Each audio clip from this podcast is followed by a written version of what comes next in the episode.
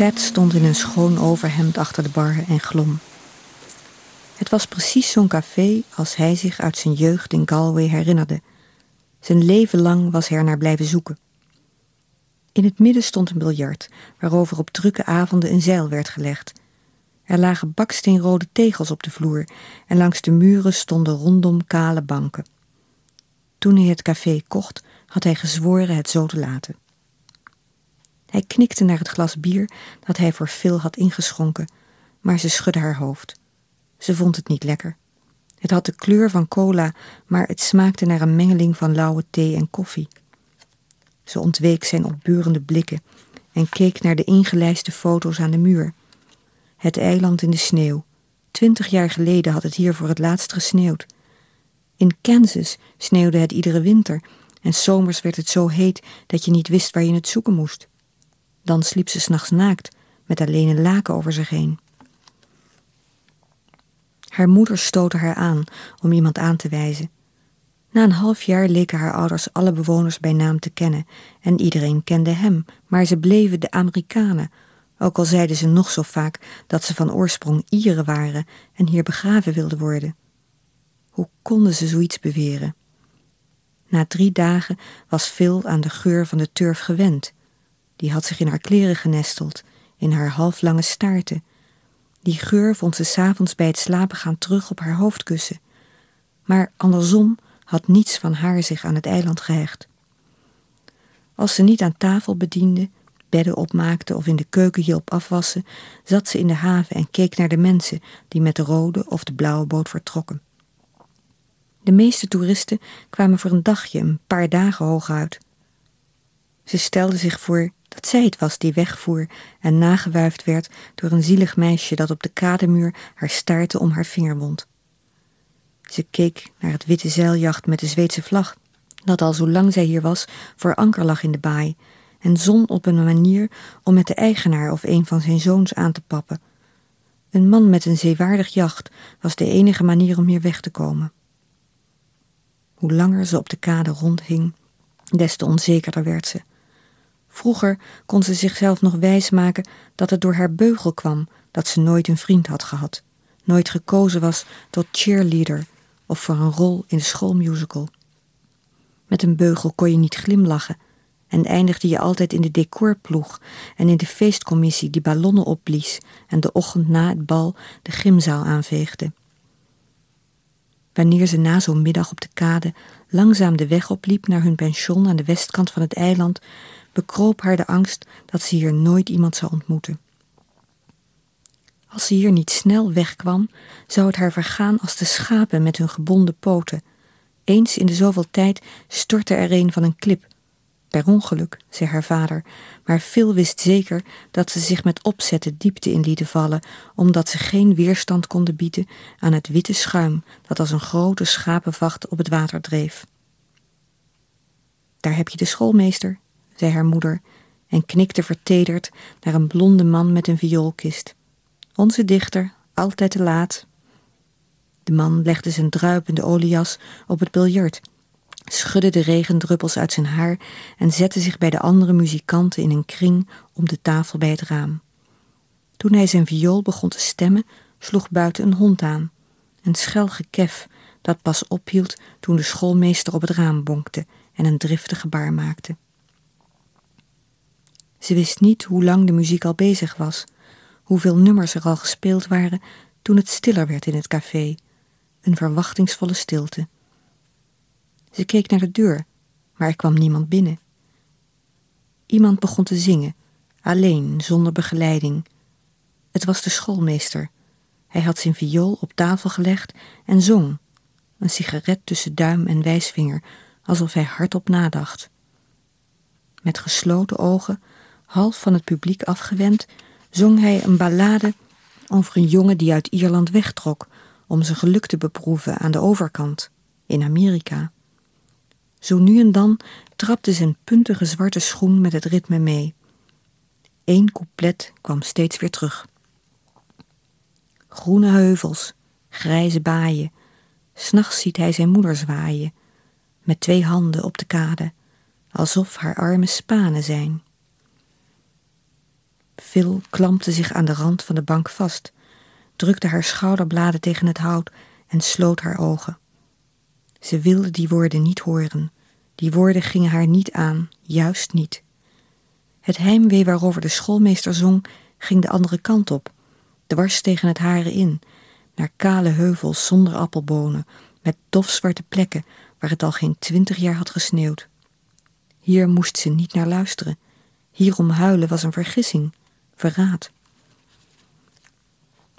Maar zoveel zinnen, zoveel coupletten later, merkte ze dat het niet uitmaakte.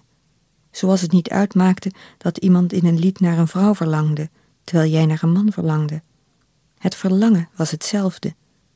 Zijn stem haalde al het heimwee naar boven, het heimwee naar het tentje waar ze altijd ijs kocht, naar haar poezen, die nu bij tante Peggy woonde, naar de zoele nazomers, wanneer de bomen in de tuin en in de lanen om het huis alle kleuren geel en rood werden. Hoe wist je dat het herfst werd als er geen bomen waren? Heimwee naar mensen en plekken waaraan ze sinds haar vertrek niet meer had gedacht. Het lag bloot als de rommel in de haven bij Eb. Ze kon er eindelijk naar kijken, van dichtbij, eromheen lopen. Ze liet de bank los en opende haar ogen. Ze pakte het glas bier dat nog altijd voor haar op tafel stond, dronk en liet zich op de stroom meedrijven. Phil onderbrak zichzelf om uit het raam te kijken. Op hetzelfde moment hoorde ik in de verte de boot loeien. Twee korte stoten en een lange. Ik maakte me zorgen of ik de rest van haar verhaal nog te horen zou krijgen, want een nieuwe boot bracht altijd toeristen mee die van alles wilden, plattegronden van het eiland en aanzichtkaarten. Maar blijkbaar had ik alle besef van tijd verloren. De ochtendboot was al lang aangekomen. Deze boot stond op het punt te vertrekken. Het loeien van een boot die vertrok was net een windvlaag. Het dreef de achterblijvers naar elkaar toe, maakte spraakzaam. Met haar rug naar me toe vertelde Phil hoe het lied alles veranderde. Ze wilde het niet voor me zingen, niet het hele lied, dat kon alleen hij. Terwijl zij verder vertelde, vroeg ik me af of de dichter nog wel eens voor haar zong. Dit lied of een ander? Waren ze ooit getrouwd? Nu nog misschien. Of was zijn plaats ingenomen door de oude blonde man, wiens wang ze gestreeld had? De man van wie gezegd werd dat hij een moord gepleegd had. Phil's vader had aangeboden haar en haar moeder met het busje naar de kerk te brengen, maar omdat het zo zacht en windstil was, besloten ze te lopen. Er lag een lichte rimpeling op het water waarin het zonlicht blikkerde. Lang voor ze de kerk zag liggen, hoorden ze de klokken al. Doordat er geen ander geluid was van auto's, wind of golven tegen rotsen, klonk iedere slag even helder, zo en niet anders bedoeld. Voor het eerst droeg Phil geen broek, maar een rok, zonder kousen. Bij iedere stap voelde ze de stof langs haar blote benen strijken. Stof langs huid, langs stof. Het zonlicht, de klokken, het sneeuwwitte grind op het pad naar de kerk. Ze moest toegeven dat ze zich gelukkig voelde. Tijdens het zingen, het knielen, na de communie, steeds weer keek ze om zich heen. Ze zag gezichten die ze gisteravond in het café ook had gezien. Ze hoopte dat haar moeder haar zou aanstoten en fluisteren: Onze dichter, altijd te laat. Maar hij kwam niet te laat. Hij kwam helemaal niet. Na de mis haakte haar moeder in om samen terug te lopen naar het pension, maar Phil had al lang een beslissing genomen. Ze ging het eiland verkennen, zei ze. Behalve de haven en het westelijk deel, het kale gedeelte met de hoge klippen, had ze nog niets van het eiland gezien. Aan de westkant stonden nog een stuk of tien huizen, maar geen school, dat wist ze zeker. Die moest zich dus aan de andere kant bevinden. Ze liep de weg langs de kerk omhoog, een pad op dat langs weilanden en akkers voerde. De muren waren hier overwoekerd door fuchsia-struiken, rode fuchsia. De grijze steen schemerde er maar op een enkele plek doorheen, een kruin in een dikke bos haar. Ze brak een takje af en stak het tussen het elastiekje om haar paardenstaart. Voor alle zekerheid had ze één staart gemaakt. Dan leek ze volwassener, had Susie Dwyer haar ooit verteld. De hooibergen op de akkers waren even blond als de schoolmeester. Seamus heette hij. Hij kon twintig zijn, maar ook 25. De jongens hier rimpelden vroeg, rond hun ogen vooral, door het altijd maar in de verte staren naar een schip dat aankwam of vertrok. Over de meeste hooibergen lag een stuk visnet om het hooi tegen windvlagen te beschermen. Phil stond stil om er naar te kijken en merkte dat ze iets rook dat ze nooit eerder had geroken. Een briesje voerde de zilte oceaanlucht de heuvel op en mengde zich met de geur van hooi. Zee en hooi, gras en zout, twee geuren die ze nog nooit op hetzelfde moment had geroken. Ze ademde diep in, alsof ze dagenlang met haar gezicht in een kussen had gelegen. Seamus had haar niet opgemerkt, wist niets van haar af, maar het was alsof hij dat heimweelied voor haar had gezongen. Het pad werd geleidelijk steiler, maakte een bocht. Al een tijdje kon ze de baai niet meer zien wanneer ze omkeek en de zee niet meer ruiken, en toch hoorde ze een zacht geruis. Ze verwachtte aan de andere kant van de heuvel weer de zee te zien liggen, de oostelijke baaien die haar vader haar op de kaart had aangewezen. Maar toen ze op het hoogste punt van de weg stond, zag ze een klein meer, omzoomd door riet met pluimen van bladgoud. Als je het eiland rondloopt, is het alsof je van land naar land trekt, had haar vader gezegd. Hij had gelijk. Hier leek het wel Zwitserland, of wat ze daarvan had gezien op de wikkels van die chocola waar ze zo dol op was. Alleen daarom had ze hier wel willen blijven.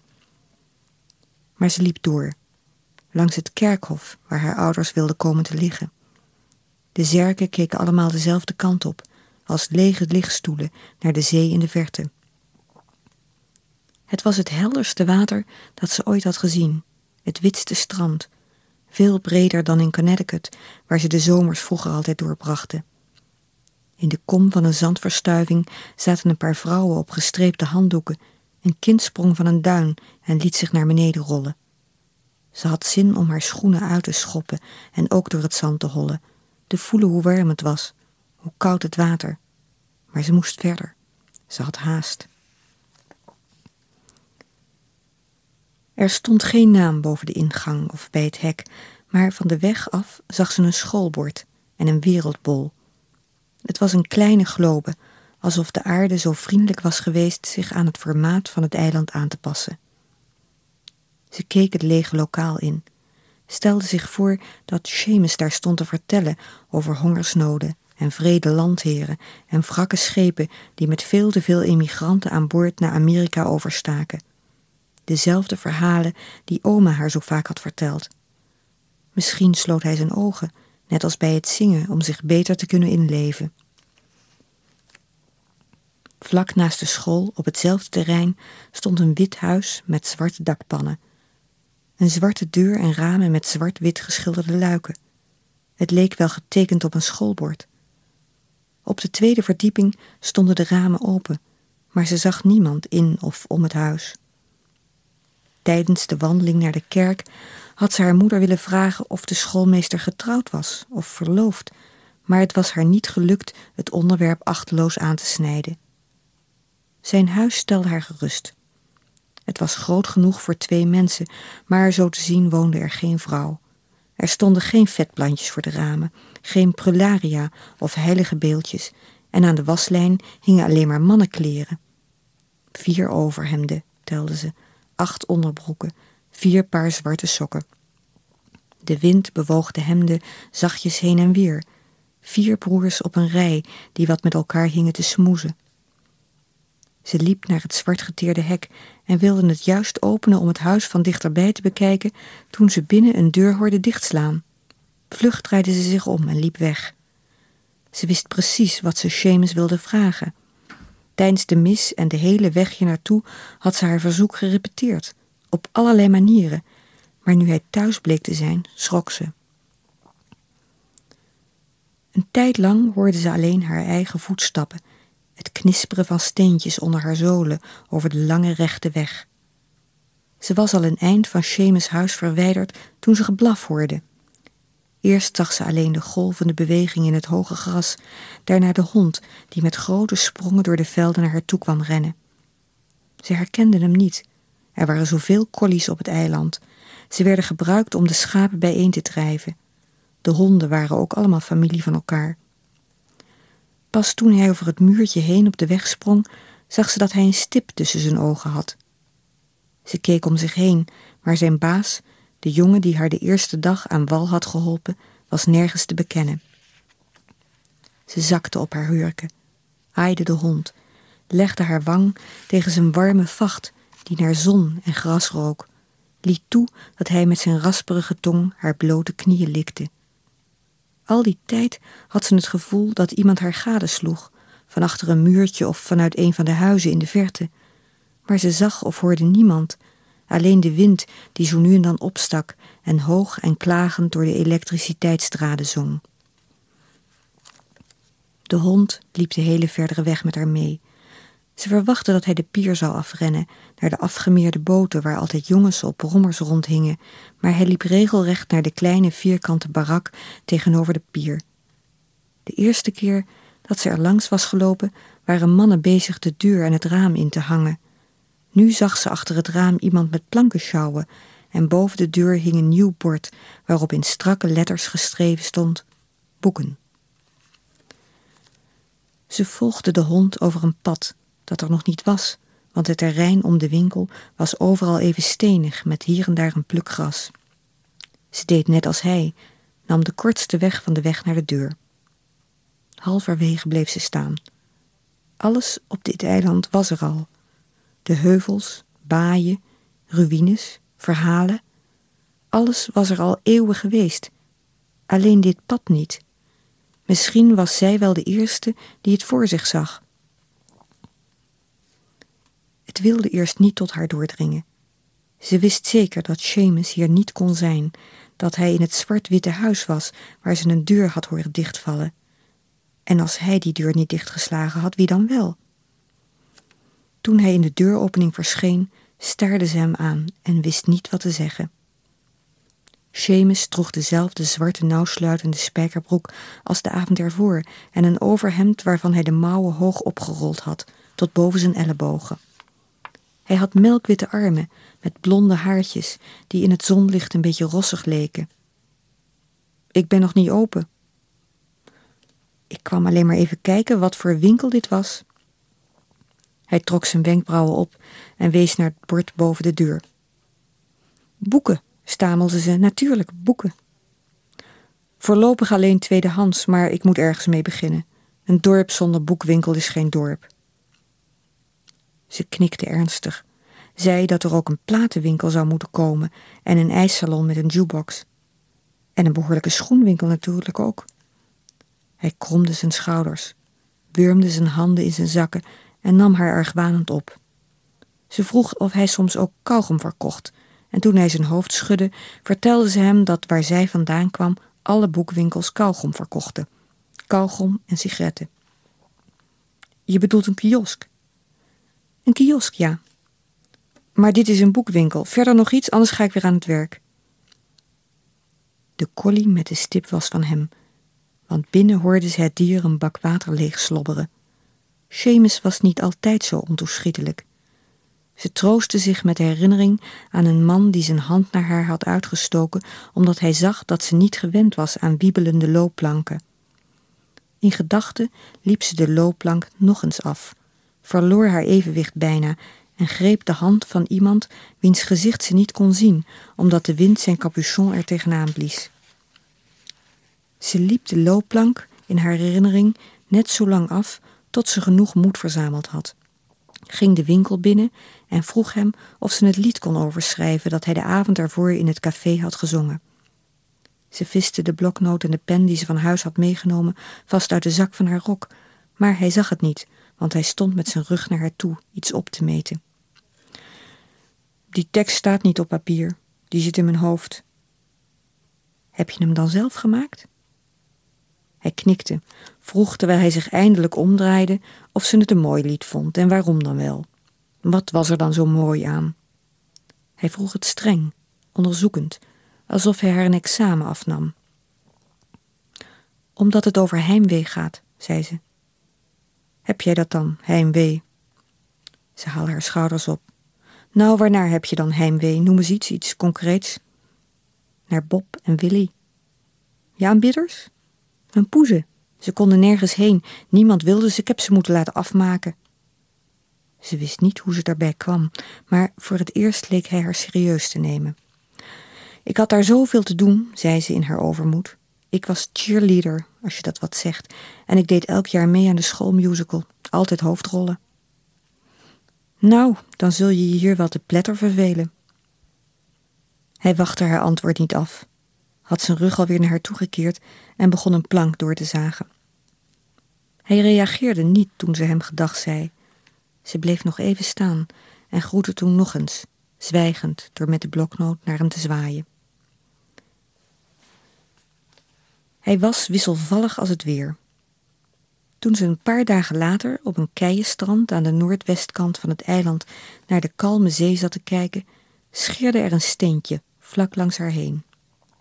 Het kwam niet ver van de vloedlijn terecht en ketste nog zes, zeven keer met lange lussen op het water, voor het stuiterend tot stilstand kwam en zonk. Ze keek over haar schouder en zag hem, een meter of tien van haar vandaan. Hij boog zich juist voorover om een nieuwe steen te pakken, die even later niet ver van haar voeten het water raakte. Het verbaasde haar dat iemand met zulke bleke armen zo goed kon mikken, en dat hij zomaar naar haar lachte, verbaasde haar nog meer. Een brede glimlach, die niet van zijn gezicht week toen ze overeind kwam en naar hem toeliep. Hij keek haar aan, zonder ook maar één keer met zijn ogen te knipperen, alsof hij geen tel van haar wilde missen. Ze keek vlug weg, langs hem heen, naar de grond en zag dat hij oude bruine schoenen droeg, zonder veters. Zonder veters leek hij veel zorgelozer. Hé, hey, waar is je hond? riep ze. Het was alsof de vraag eerst niet tot hem doordrong, ook zeven keer moest ketsen voor hij tot zinken kwam. Hij trok zijn wenkbrauwen op en draaide zich om.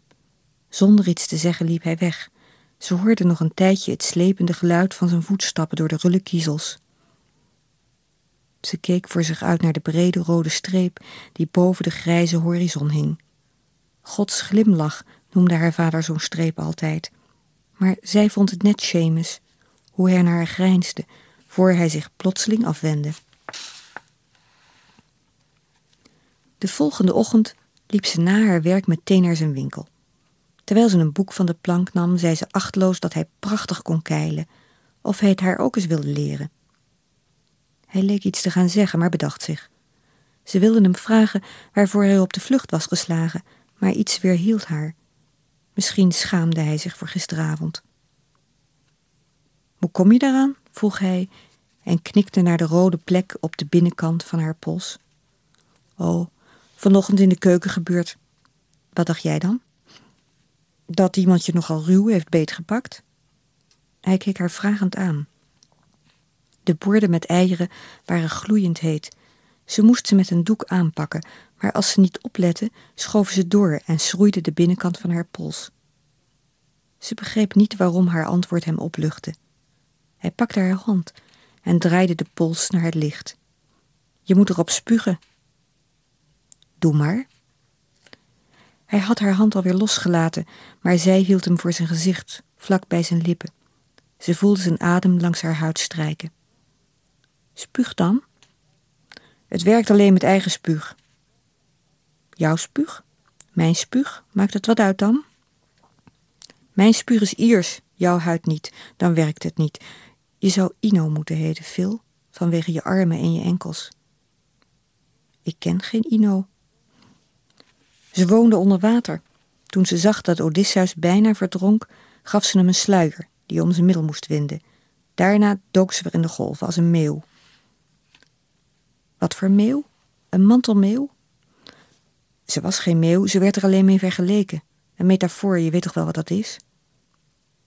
Ze knikte, maar hij zag het niet omdat hij afgeleid werd door stemmen buiten. Er kwamen drie meisjes aangelopen van haar leeftijd. Eén duwde een wandelwagentje waarin een klein kind zat. Ze kwamen de winkel binnen en Seamus stelde hen voor. Het ontging haar niet dat de meisjes haar van top tot teen opnamen. Van haar trui, die ze achterstevoren droeg met de vee op de rug, naar haar rode driekwart broek tot haar witte gymschoenen. Zelf droegen ze damesachtige schoenen, met afgetrapte halfhoge hakjes. Zijn je tanden echt?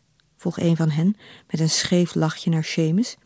Ze zijn zo recht, ze lijken wel van plastic. Natuurlijk zijn ze echt. Seamus hoorde het niet. Hij had het jongetje uit zijn wandelwagen getild en liep met hem langs de boeken. Phil keek of het kind op hem leek. Wat wist ze tenslotte van hem af? Maar ze kon geen gelijkenis ontdekken. Ze kon ook niet uitmaken aan wie van de meisjes hij de meeste aandacht besteedde. Aan Alice, Flo of aan Anne, de moeder van het kind. Ze sloofde zich nogal voor hem uit, maar hij leek niet erg onder de indruk. Hij behandelde hen alle vier met dezelfde onverschilligheid.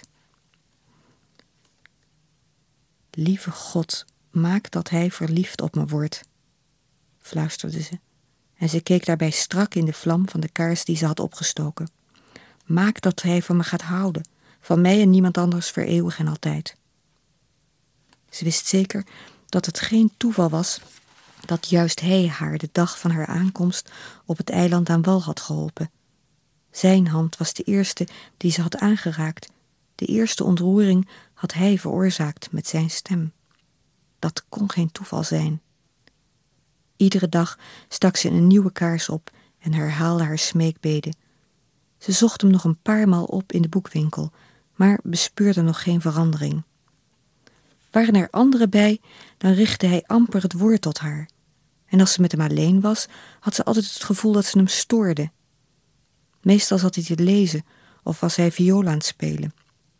Pas als ze hem iets vroeg over een boek, als hij haar iets kon leren, verdween die norsheid. Waarschijnlijk had het met haar te maken. Was er iets in haar aanwezigheid dat hem irriteerde? Tegen anderen deed hij niet zo. Toen ze zich op een dag bij de bocht in de weg nog een keer omdraaide om een blik op de winkel te werpen, zag ze hem juist naar buiten komen. Het regende. Hij had zijn olias aangetrokken en haastte zich naar de pier waar de rode boot aanmeerde om de trossen op te vangen. Net als de dag van haar aankomst hielp hij de passagiers van boord. Een andere keer zag ze hem vanuit haar kamer uit het huis van Malcolm komen, een boer die achter het pension woonde, en de weg oversteken om een schaap dat in een omheining verstrikt was geraakt te bevrijden. Misschien ging je, als je hier maar lang genoeg woonde, vanzelf op het eiland lijken. Kreeg je een Noorse kant met dof zwarte plekken en een kant met ronde baaien en wit zand. Het zou nog dagen duren voor ze ontdekte hoe het kwam dat Seamus met zwarte schoenen aan zijn voeten zo anders was dan met bruine zonder veters. Het gebeurde in de haven, waar zij iets voor haar vader moest afhalen. Ze kwam met haar brommer de pier oprijden toen ze hem de loopplank van de rode boot op zag lopen. Hij had geen bagage bij zich. Waarschijnlijk ging hij maar voor een dag en keerde hij met de avondboot naar het eiland terug, ruimschoots op tijd om in het café te zingen. Ze zette haar brommer tegen een lantaarnpaal en mengde zich tussen de mensen die iemand wegbrachten of daar zomaar wat rondhingen. Om zich een houding te geven, ging ze in de buurt van Bridget staan, die met een pakje in haar hand op iemand stond te wachten. Ze volgde Seamus met haar ogen, wachtte tot hij zich omdraaide en haar tussen de mensen ontdekte. Ze schrok van de uitdrukking op zijn gezicht. Niet omdat er weer een schaduw over lag, maar omdat hij gelukzalig glimlachte, al voor hij haar had gezien. Even schoot het door haar heen dat die raadselachtige blik misschien niet door haar veroorzaakt werd, maar door een stemming of doordat hij dronken was. Bijna gelijktijdig staken ze hun hand naar elkaar op. Seamus droeg dezelfde schoenen als op het keilstrand, maar een nieuwe spijkerbroek met daarop een tweetjasje, waarvan de rand een handbreedte onder zijn windjek uitkwam. Dat te korte jek gaf hem iets kinderlijks, onbeholpens, en ze had de neiging hem achterna te gaan, zich over hem te ontfermen. Seamus, Bridget stond aan de voet van de loopplank toen ze hem riep. Ze hield het pakje in de lucht, zwaaide ermee, maar niet naar Seamus die vlak achter haar stond, tegen de reling van de rode boot geleund. Ze keek de andere kant op, langs veel heen, naar de weg. Seamus? Er liepen wel drie vrouwen op het eiland rond die Fiona heten en minstens twee Alice's. En nu bleek er nog een Seamus te zijn. Haar Seamus, de Seamus op de boot, bleek er al zo aan gewend dat hij niet eens meer opkeek toen zijn naamgenoot geroepen werd. Phil draaide zich om en keek de pier af, nieuwsgierig wie de andere Seamus was. En zag hem. Er kwamen drie mannen aanlopen die zij alleen van gezicht kende, maar ze twijfelde geen moment, wist meteen wie de andere Seamus was. De andere Seamus. Er was geen andere Seamus. Haar knieën knikten, alsof ze op het podium stond voor een auditie. Haar armen werden loodzwaar. Ze verloor de beheersing over haar spieren, omdat ze tegelijkertijd op de tribune zat en naar zichzelf keek, zag hoe ze daar stond, met knikkende knieën en armen die de muziek niet meer volgden. Aan het eind van de pier kwam Seamus aanlopen. Phil hoefde niet om te kijken naar de jongen met de hemelse blik om zich ervan te vergewissen dat hij er nog stond, tegen de reling geleund. De jongen die sprekend leek op de jongen die met een lege weekendtas onder zijn arm naar de boot toe liep.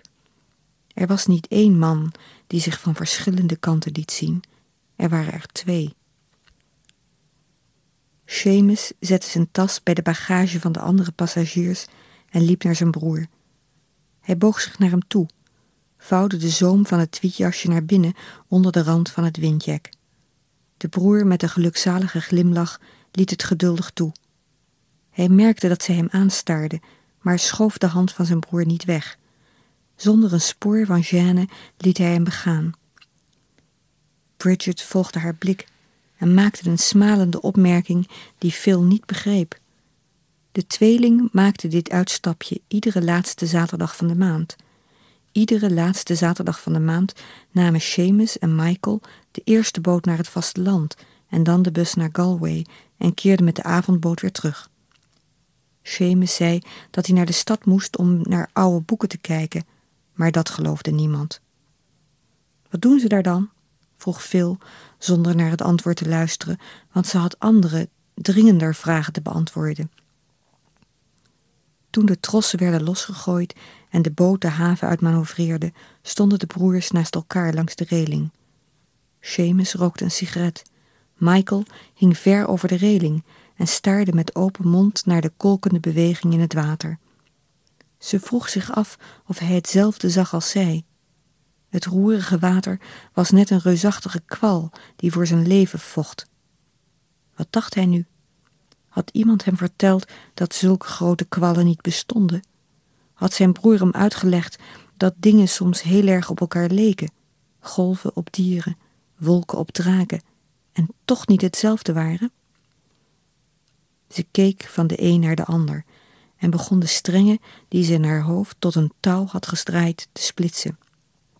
Van wie het steentje was dat vlak langs haar heen was gescheerd, van wie de ballade, van wie de blik, van wie de hand. En de hond, de hond die dan weer in de boekwinkel opdook, dan weer in de haven of in de velden, de hond met de stip tussen zijn ogen was waarschijnlijk van hen samen. Nu ze wist dat er twee broers waren, zag ze alleen nog maar verschillen. Kleine, maar onmiskenbare verschillen. Hoe langer ze keek, des te heviger verlangde ze terug naar de tijd dat ze nog van niets wist. De boot voer weg en Michael begon haar te zwaaien. Ze stak haar hand op en zwaaide, maar keek daarbij niet naar hem, maar naar Seamus, die haar niet zag of deed alsof. Ze bleef op de pier staan tot ze de passagiers aan de reling niet meer van elkaar kon onderscheiden, iedere omtrek even goed die van een ander kon zijn. Ze stond er nog steeds toen het schip zelf ook een stipje was aan een hele brede reling, zo klein dat het geen voor of achter meer had, geen boven of onder, geen kleur. Van deze afstand was niet te zien of de rode boot wegvoer of de blauwe. Hier zou dit verhaal kunnen eindigen.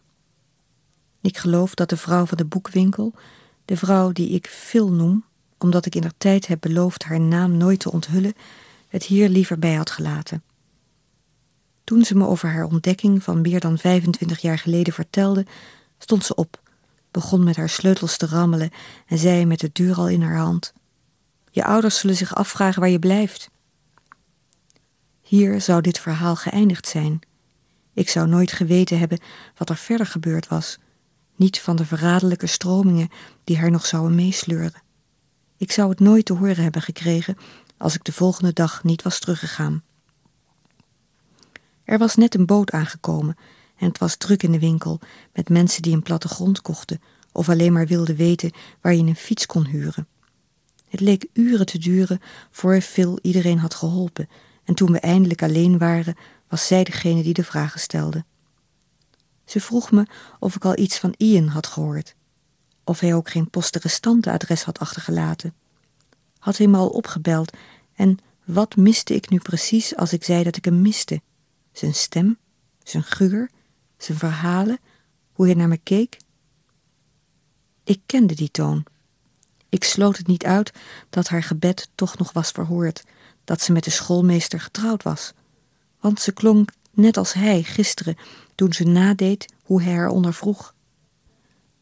Hoewel ze het niet met zoveel woorden zei, merkte ik dat ze erachter probeerde te komen of ik een verhouding met Ian had gehad, of hij mijn eerste liefde was. Ik gaf onomwonden antwoord, omdat ik inzag dat ze niet zomaar nieuwsgierig was. Ze aarzelde of ik niet te jong was om het vervolg van haar verhaal te begrijpen. Toen zij op haar zeventiende naar het eiland kwam, was ze zelfs nog nooit gekust. Ze brandde van nieuwsgierigheid erachter te komen hoe het voelde, een kus en al die andere dingen die Susie Dwyer al zeker een jaar met jongens deed. Op een van haar eerste wandelingen over het eiland had ze een vrouw gezien, van nog geen dertig, maar al grijs, die over het onderste deel van haar deur leunde. En die vrouw stond er nog steeds toen Phil van haar wandeling terugkeerde. Die vrouw met het houten onderlijf was haar schrikbeeld geworden. Zo zou het haar ook vergaan als ze niet bij tijds wegkwam. Wat is er van Seamus geworden? vroeg ik aarzelend, omdat ik vermoedde dat hij gestorven was en haar de winkel had nagelaten en zijn broer om voor te zorgen. Seamus moest wel dood zijn of weggelopen, ver weg in ieder geval, want over iemand die ieder moment de winkel kon binnenkomen, zou ze me niet zoveel verteld hebben. Ze keek me bevreemd aan en zweeg. Ik herhaalde mijn vraag. Zijn broer loopt hier nog altijd rond, maar wat is er van de schoolmeester geworden? Zingt hij nog wel eens in het café? Staat hij nog steeds voor de klas?